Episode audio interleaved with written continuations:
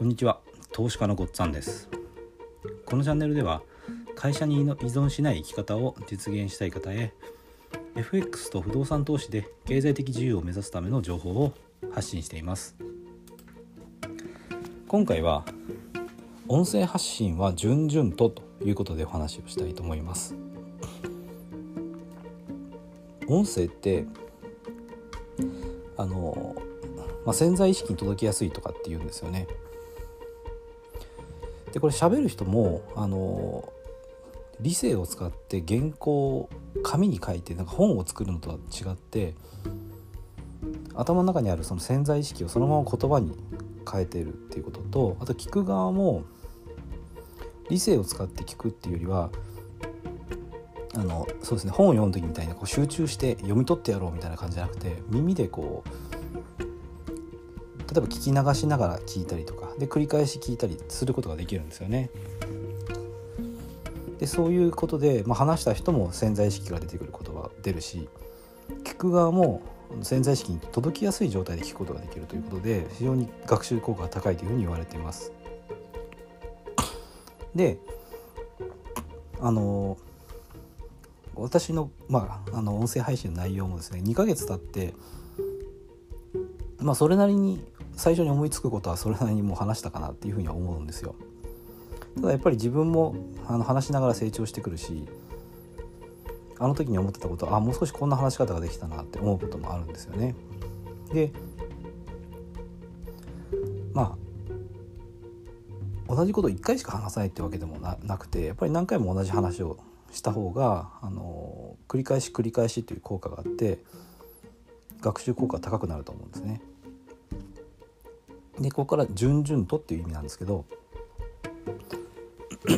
準々っていうふうに漢字を書こうとすると、まあ、ふたつ主に出てくるんですね。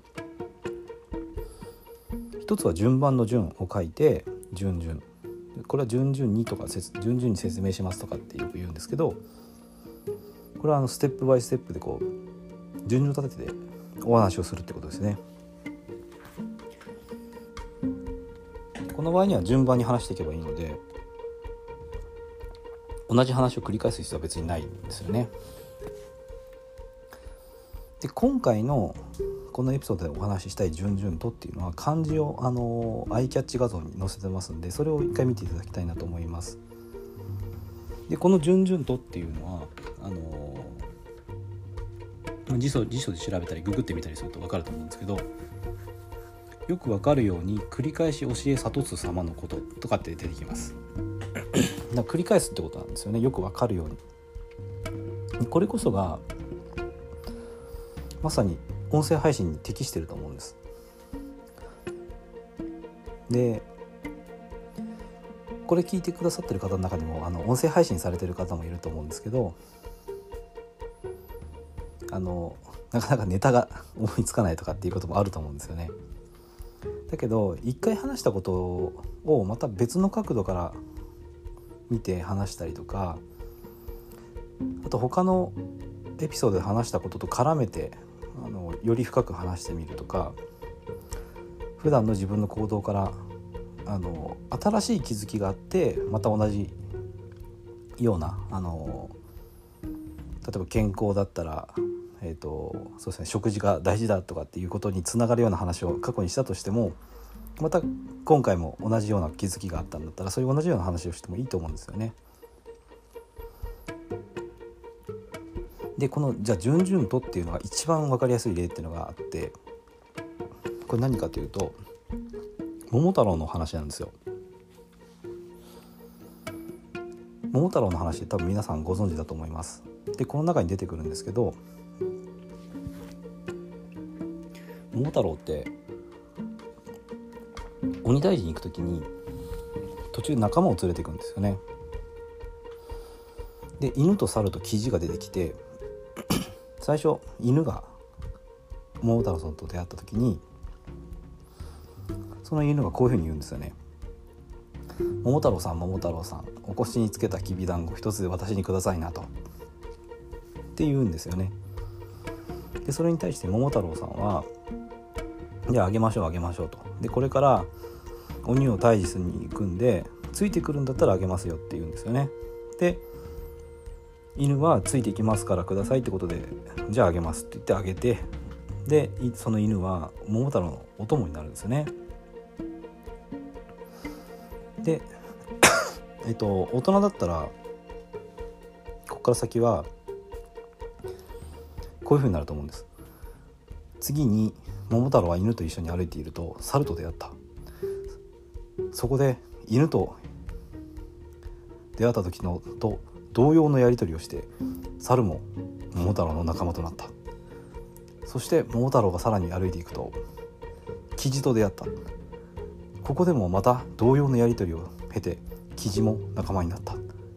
大人だったらこれで通用するんですよね。話があの一応全部理解できるはずなんです。だけど子供向けのその桃太郎さんの話の中ではこれこういう話し方しないんですよね。ちゃんと犬と会った時の次に猿と出会った時にまた同じことを繰り返すんです。猿が桃太郎さん桃太郎さんお腰につけたきびだんご一つ私にくださいなってまた言うんですね。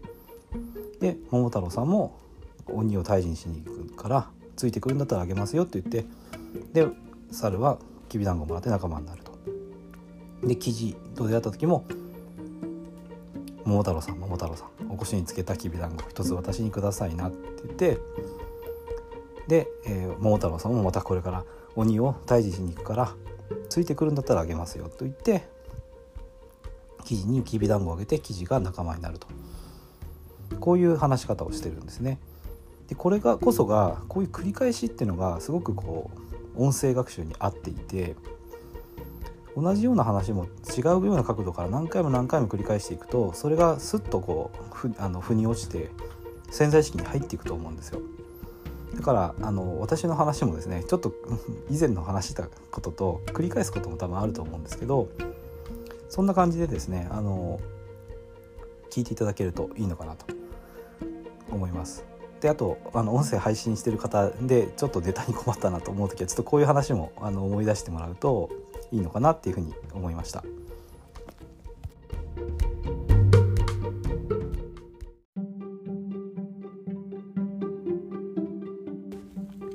今回も最後まで聞いていただいてどうもありがとうございます。チャンネルの説明ページに私がどんな人間なのかを知ってもらえるいっぷんはんほどで読める簡易プロフィールのリンクを貼っています。公式ラインのリンクも貼ってあります。こちらでは相談も受け付けていますのでぜひ登録してください。